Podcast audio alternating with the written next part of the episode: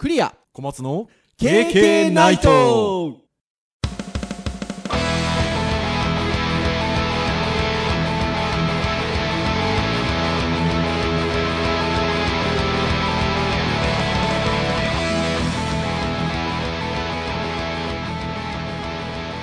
ケーケーナイトよーますね裏側ありますね。はいお届けをいたしますのはクリアと。はい小松です。どうぞよろしくお願いいたします。はいよろしくお願いします。はいということで第175回の配信でございますね。順調にあの言っていればですね今日1月24日木曜日配信されてるはずなんですけれども、えー、一昨日ですか？一昨日ですか？お誕生日おめでとうございます、はいありがとうございます。おいくつですか？私、えー、小松46になりました。かっこいい！クリア先生もしかして次の年齢で？そうですよ。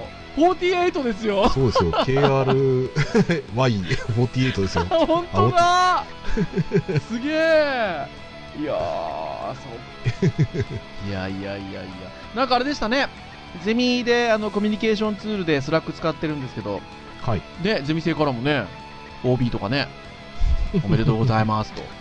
コメントが来ておりましたね、いただきましたね。ね、いつもあのー特に小松先生がおっしゃってるんですけど、あの四捨五入をする文化は認めないというね、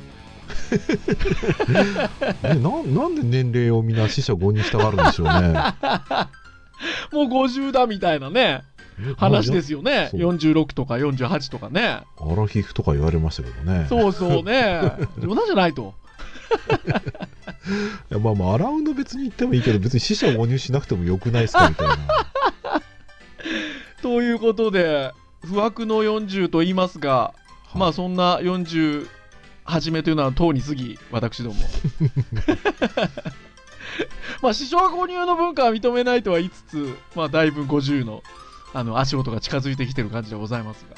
まあでもあれですね、先日私、あの、大学の時のサークルのあの、プチ同窓会的なものに参加したんですけど、はいみんな若いんですよ。ななんかそのその自分があの子供の頃に見てたその40半ばの人たちとかをこうなんか思い返すと全然若くてですね。うんうんまあ変わってなかったりもして。まあ一応僕もありがたいことに変わってないと。うん。言われ。小松先生も多分そういうものに参加したらどっちかというとそそう言われるんじゃないですか？どうなんでしょうね。僕引っ越ししてあんまりこう人付き合いなかったもんだからね。あんまりねもう呼ばれないですよね。うん。でも多分なんか僕が思うのは多分普段大学生とか若い子と接してるので、うんまあそれだけでもだいぶ違うのかなとは思うんですよね。まあそう感じますねうん。やっぱ普通にね、あのいわゆるサラリーマンとしてお仕事をすると、まあね、まあ近しい年齢の方もいらっしゃったりとか、まあそんなね、常に常に10代、20代頭の方のあの皆さんと接するってことはないですもんね。そうですね多分ねないですよねうん、だからまあそこで繰り広げられる会話もそうだし、ね、まあそんなところから多少やっぱ若くはあるのかなということで、そうですね。ね、あのありがたいなというふうに思っておりますが、はい。まあ小松先生が1月の、まあ、この時期にあのお誕生日ということで、まあ先ほどちょっとあの話題も出ましたが、私が2月の頭ぐらいに誕生日なので、上旬になので、えーめでたく年を重ねると。まあまあはい。いうことでございますね。はい。うん。でそんなまあ小松先生誕生日だっていうことだから、まあ、今日ねガジェット会ということもございますしなんかねプレゼントの1つや2つや3つや4つぐらいねお渡しできればいいんですが。まあなかなかそんなあのわけにもいきませんので。じゃあ今日何の話をするんだっていうことなんですけどもうこの時期といえばですよガジェットで話題にできるものがあるんですよね。はいそうですね。もう毎年のことですが。はい。はい、毎年のことでございますが、まあ、CES とアルファベットで書きまして、まあ、いろいろね、セスって呼んだり、CS って呼んだりするんですけど、いつもね、この呼び方をね、どうしようかっていう話をしてるんですけど、あの、この間ね、テレビを見てたら、普通にあの、地上波の、はい。 CES って呼んでたので、うーん。 CES と呼んどきましょう。はい。まあ、 CES ですね。ラスベガスで毎年この時期1月に開催をされています。電化製品の見本市っていう言い方をすると一番わかりやすいんでしょうかね。うーん、なんか、一応、 Consumer Electronics Show というのを略ですもんねして、セスと言ってますんでね。はい。が、えー開催をされていると。私どもね、これ昨年も言ったかもしれませんが、KK の配信で。セスで行けないのでね、そうですね。ちょっと行き たいですけどねね。はい。そう、行きたいですけど、私、あれですもん、ほら、新婚旅行ラスベガスだったんで、おーまあなんかね、こう、ララスベガス、たま、なんか久しぶりに行きたいなみたいな思いますけど、まあ、なかなかちょっとご縁がなくということでありますが、まああのね、でもニュースはたくさん入ってくるんですよね。うん、そうですね。はい。で、あの、Facebook なんかでつながってる方なんかがね、実際に取材に行かれたりもしてるので、うん。まあね、いろいろ入ってきたりはするんですけど、今年はなんかね、話題出てますよね。うんこんな商か品があった、商品があった。まあ、今回に関して記事とか見てましたけど、ちょっと去年よりもね、なんかワクワクする感じのものが多い感じしますね。うん、多い感じがします。まあそんな、えーニュースがトントントンと入ってくる中で、今日はこれね全部紹介してると多分前編中編後編ぐらい3週ぐらいかかっちゃうんで、もうあの決めました。まああるサイトたくさんね記事が紹介されてるサイページがあるので、そこからえっ、と私と小松先生がまあ大体4つずつ4つずつぐらいちょっと気になるものを選びまして。互いにちょっと取り上げて、それについて2人で喋っていこうかと。はい。まあ、かぶったらかぶったでね、そのまま喋ればいいし、はい。ぐらいが1週分ぐらいじゃなかろうかと。いうところで、はい。なので、まあ、あの、今日はですね、 Engadget さんの日本語版のページ、日本版のページで、えー2019年最新ガジェットが目白押し、 CES 2019記事まとめということで、記事をね、まとめたページがあるんですよね。そうですね。 Engadget さんの中でも、たくさん記事書いてますので、まあ、 CES の2019に関する記事のまとめページがございますので、はい。そちらリンクはは、はい。そうですね。これあの、また KK の公式サイトで、えー URL は記記載しておこうと思いますけど、まあ、皆さん、 Engadget、CES 2019、記事まとめぐらいのキーワードで引いていただければ、検索していただければ、多分このページ出てくると思いますので、あのぜひご覧ください。はい。先ほども言った通り、これ、すごい縦長のページで、た到底私どもだけで紹介できるものじゃございませんので、すごいですね、これはね。ねちょっとね、これご覧いただければと思いますが、まあ、こんな中から、ちょっとお互いに4つずつあの取り上げていこうかなというところでございます。うんはい。それでは、今年初？じゃんけん。おー ずっと負けてんすよね。あれですよ私がね一応そうですね、前、あの、ベタもめもなんか僕が勝ったんああ、ですそうだ。だからもう今年初じゃないですね。もうすでに負けてますね。勝つぞ。いただきます。最初はグー、じゃんけんポン。勝ちました。じゃあ、あの、勝った方からということで、はい。じゃあ、小松先生から気になる記事と言いましょうか。ご紹介ください。はい。と、記事たくさんあって、まあ本当に目移りしたんですが、はい。まあ最初なんで、あの、最初にちょっとね、あの、クレア先生とお話ししてたやつを取り上げましょうかね。おはい。あれだな一つ目はですね、えっ、と、はい子供と写真の関係を考えるキャノン取り組みで、という記事がございます。記事がね、はい、あります。はい。えっ、と、まあ、キャノンさんの方で、まあ、子供が最初に出会うカメラという、まあ、コンセプトなんですかね。はい。子供のガジェットというか、おもちゃというか、うん。なんですけど、なんかこう、おもちゃ感はあるものの、昔のちょっとこう、本当に安っぽい感じじゃなくて、ちゃんとレンズもついてるし、リングライトついてるし、うん。で、裏っ側はちゃんとやっぱり綺麗な液晶で、で、なんか、コントローラーがなんかゲームっぽい感じのやつが紹介されていて、これ、カメラ自体の名前はね、どうなんですかね？どうなんですかね。一応キャノンのロゴは入っているのと、で、これ一応コンセプトモデルらしいので、だからか、なんかね、なさそうなんですよね。今今、その、特定の名前が。そうですね。なんかまあ、子供用のカメラねなんかキッズみたいなの入ってそうな気がしますけどうね、まあコンセプトモデルは入ってないんでしょうね。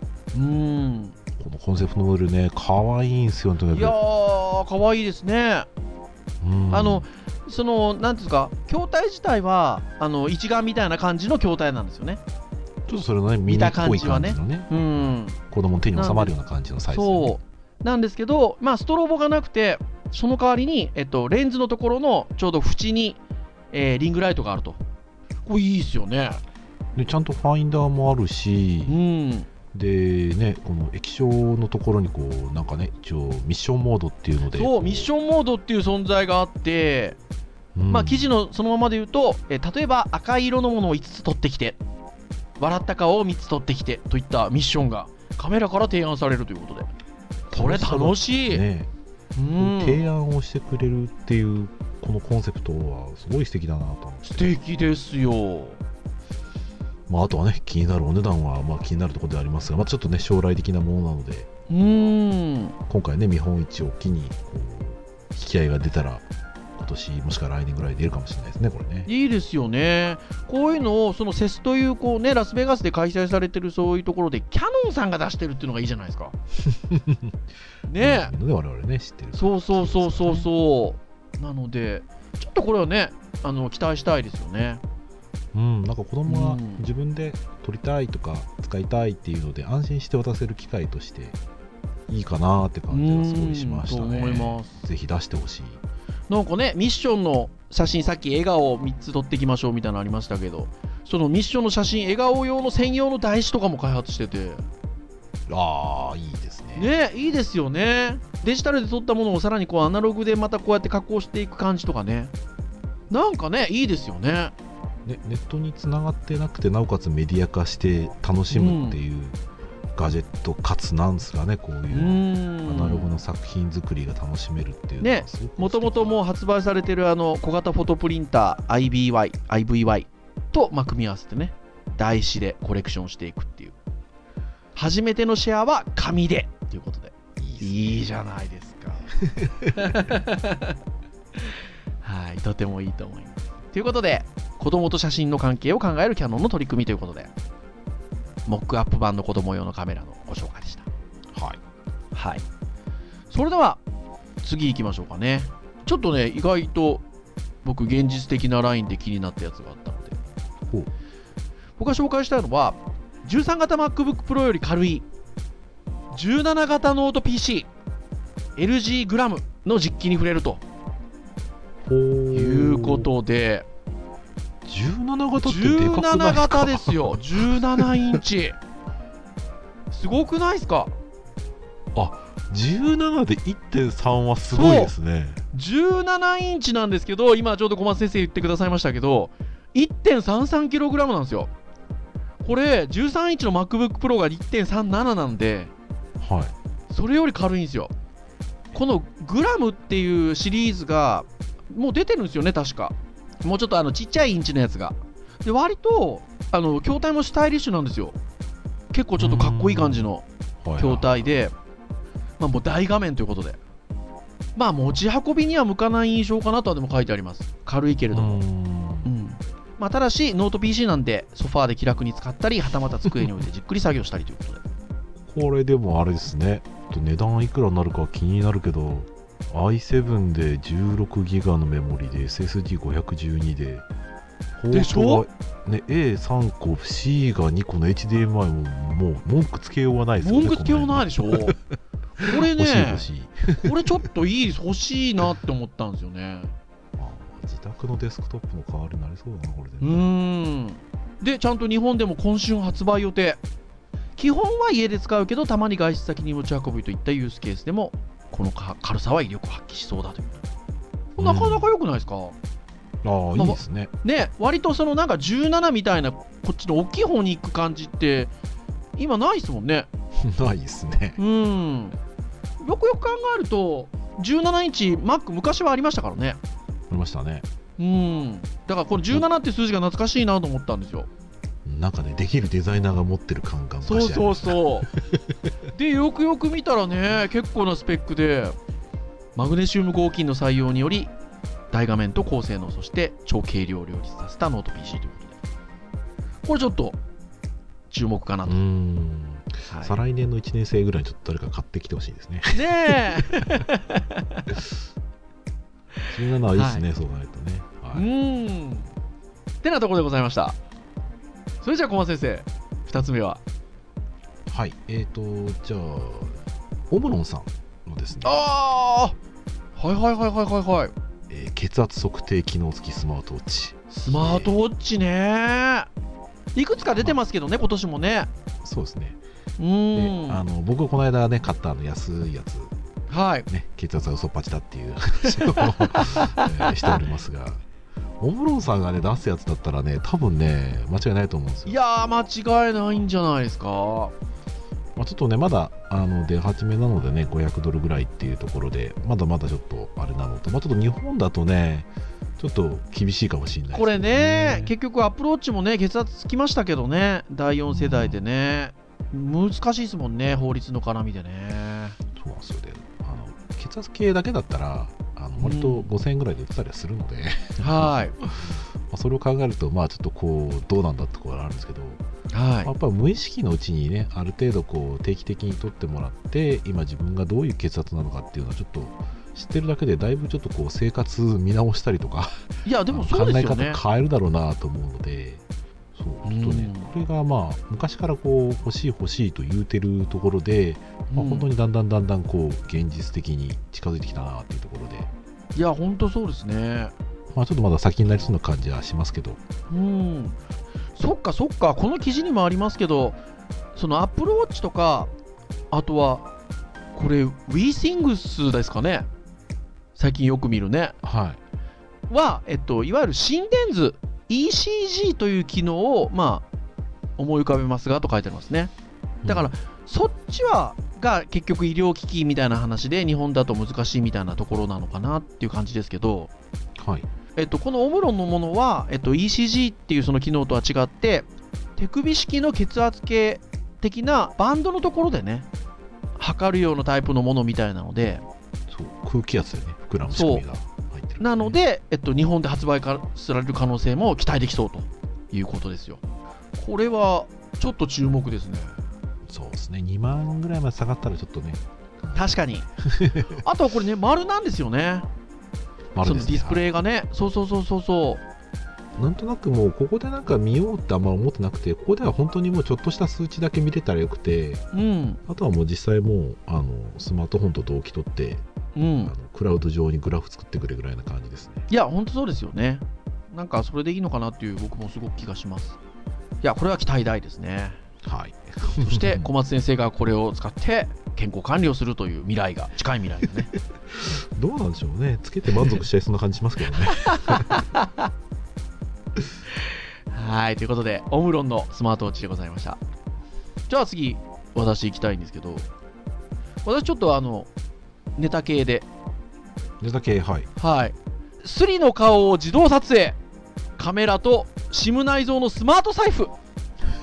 ボルターマンなら盗難紛失時も安心ということで。なんとカメラを搭載した財布ですよ。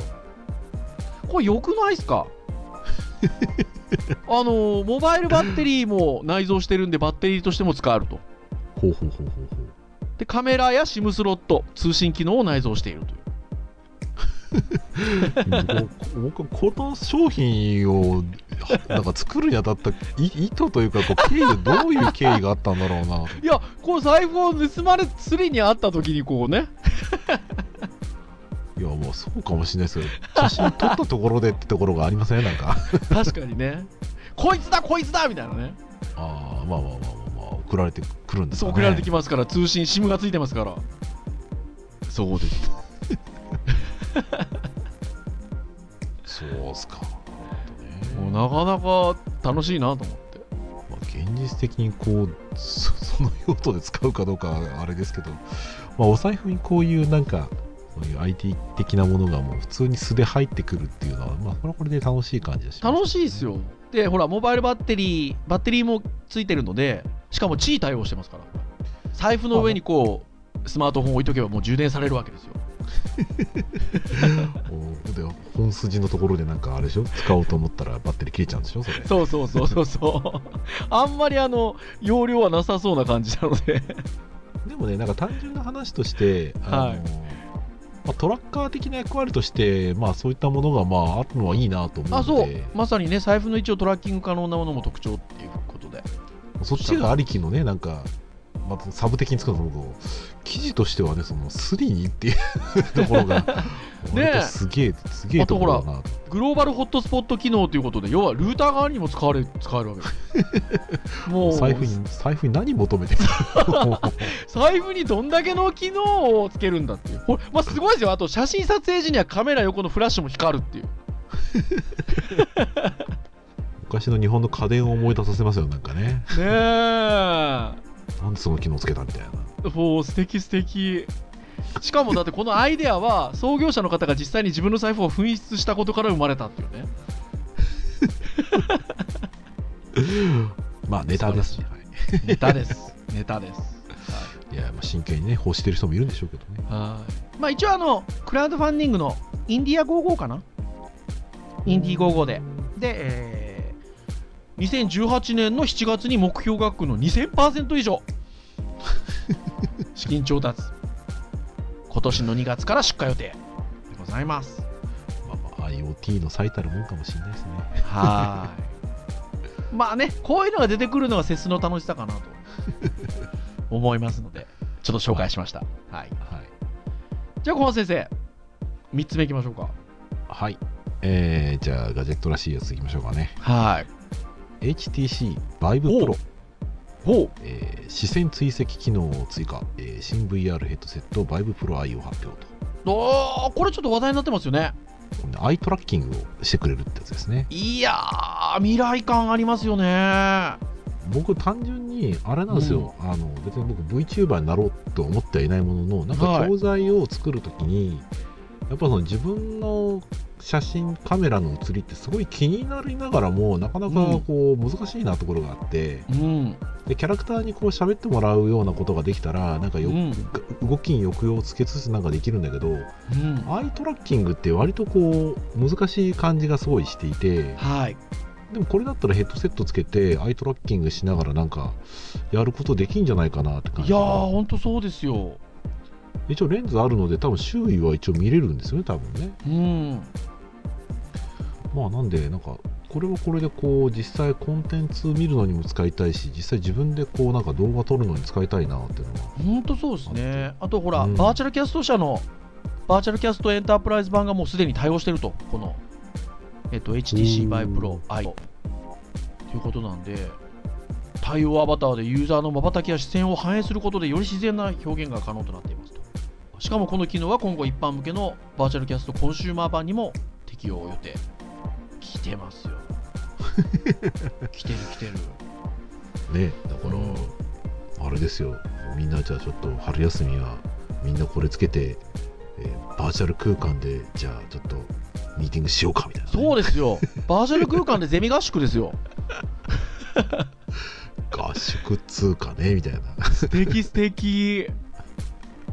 先生すいません電池切れたんでちょっと 落ちますみたいなねあのでもバイブのあのデザインって昔からこのなんていうかちょっとまだら模様と言いましょうか。くぼみのあるねデザインですけどこれなんか意味があるんですかね？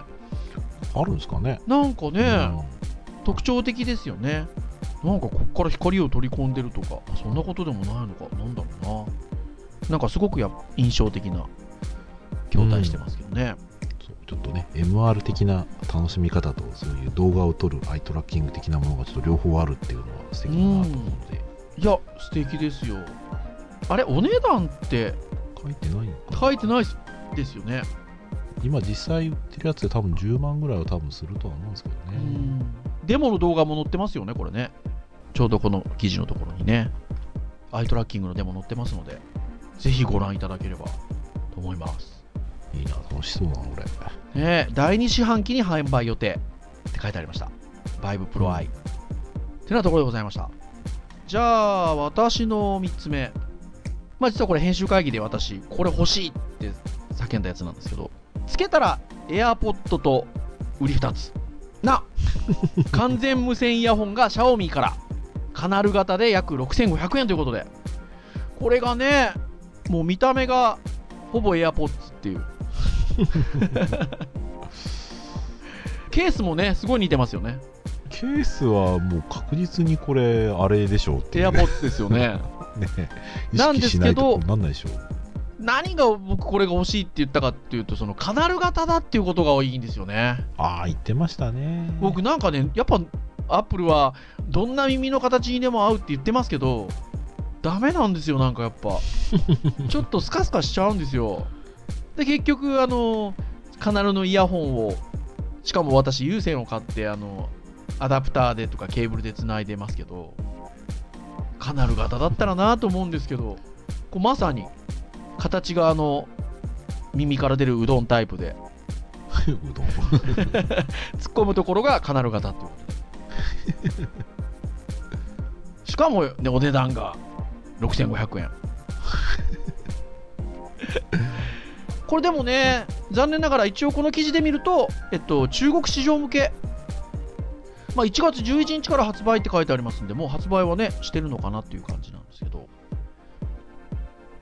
まあ一応本体にはタッチコントロール操作のリモコンがついてて、えー iOS デバイス、Android デバイス両方対応。ね、小松先生も Bluetooth イヤホン今ね、使ってらっしゃるかと思うんですけど、はいはいはい。やっぱ便利でしょ？便利ですね。便利だけどやっぱちょっと自分の中でやっぱね倉井先生も言ってましたけど消耗品感を拭えないので、うん。ちょっと高いのにこう手出すのちょっと躊躇するところがそうなんですよね。で、逆に僕、ほすごい安いの買っちゃったんで、あんまりね、あの長く使えなかったんですよね。まあでも、この場合はね、シャオミですからね。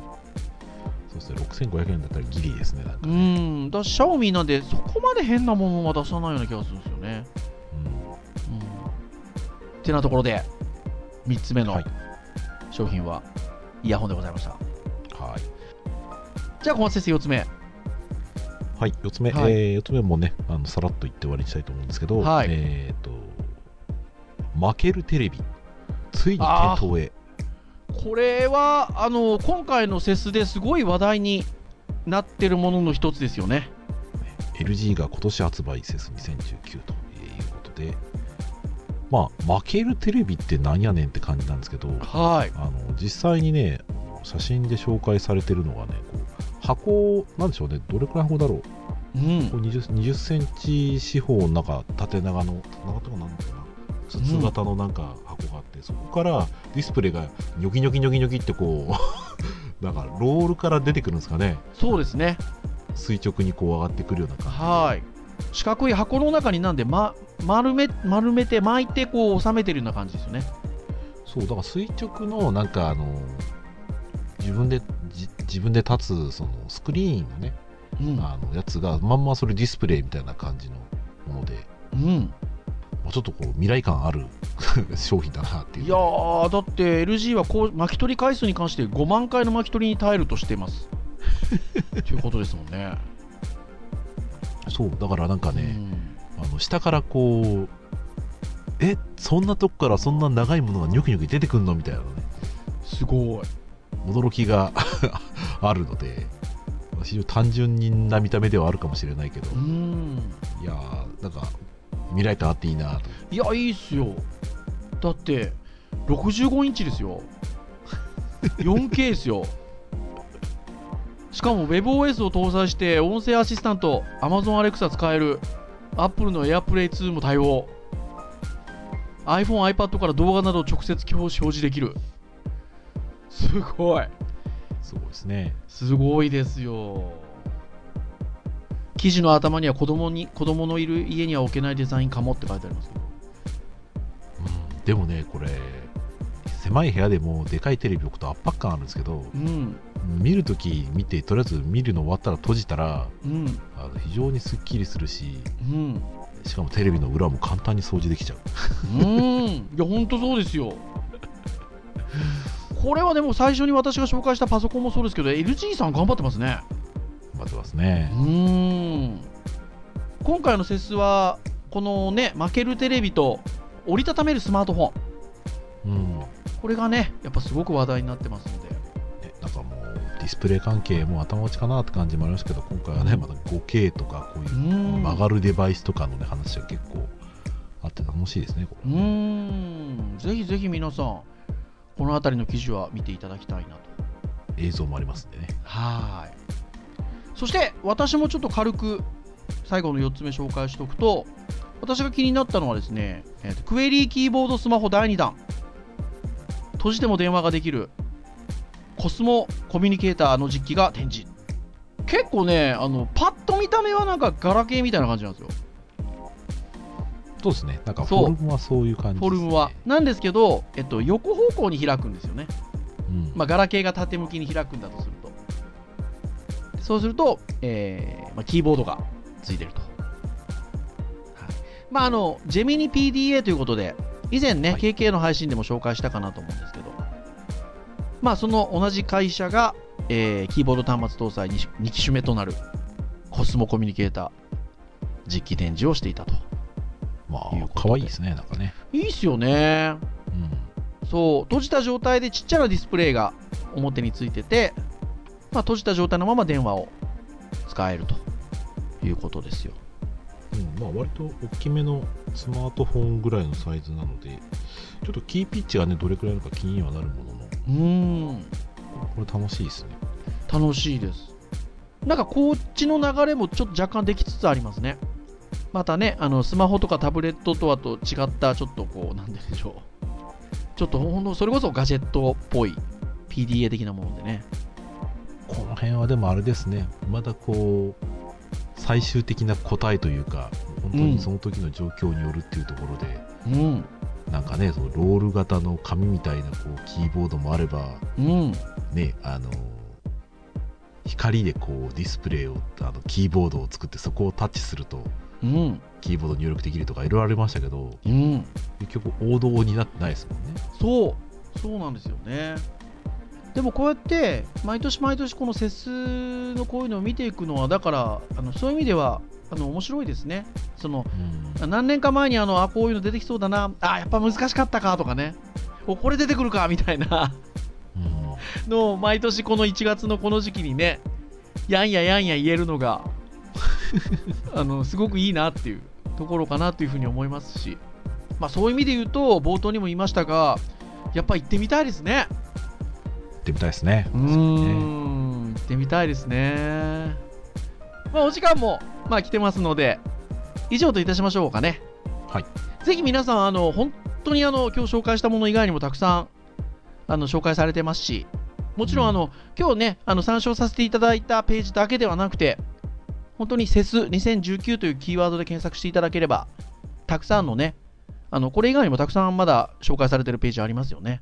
そうですね。もう今ね、うん僕らね紹介したの多分王道中の王王道。道をポロポロ話してるだけなので、うん。王道から外れた作品とかね作品というか商品とかたくさん面白いものたくさんありますからね。本当面白いんで、まあ、ぜひね、皆さん、あの、ご覧いただければなと思います。はい。はい。ということで、KK ナイトは毎週木曜日に配信をいたしております。えー公式サイト、アクセスをしていただけますと、もう直接、プレイヤーがありますんで、そこで聞いていただけると。まあこれが一番気軽な聞き方かなというふうに思うんですが、まあちょっと、まあ楽しげに話してるし、あの好きなタイミングでえー好きな時に聞きたいなということであれば、えー iTunes ストアなどの購読登録サービスで登録をしていただくと配信が行われたら自動的にダウンロードされますので、まあ、お好きな時に聞いていただければなというところでございます。はい。はいそれでは以上といたしましょうかね。はいお届けをいたしましたのはクリアとはい松でした。それでは次回176回でお会いいたしましょう。皆さんさようなら。さよなら。ガジェット最高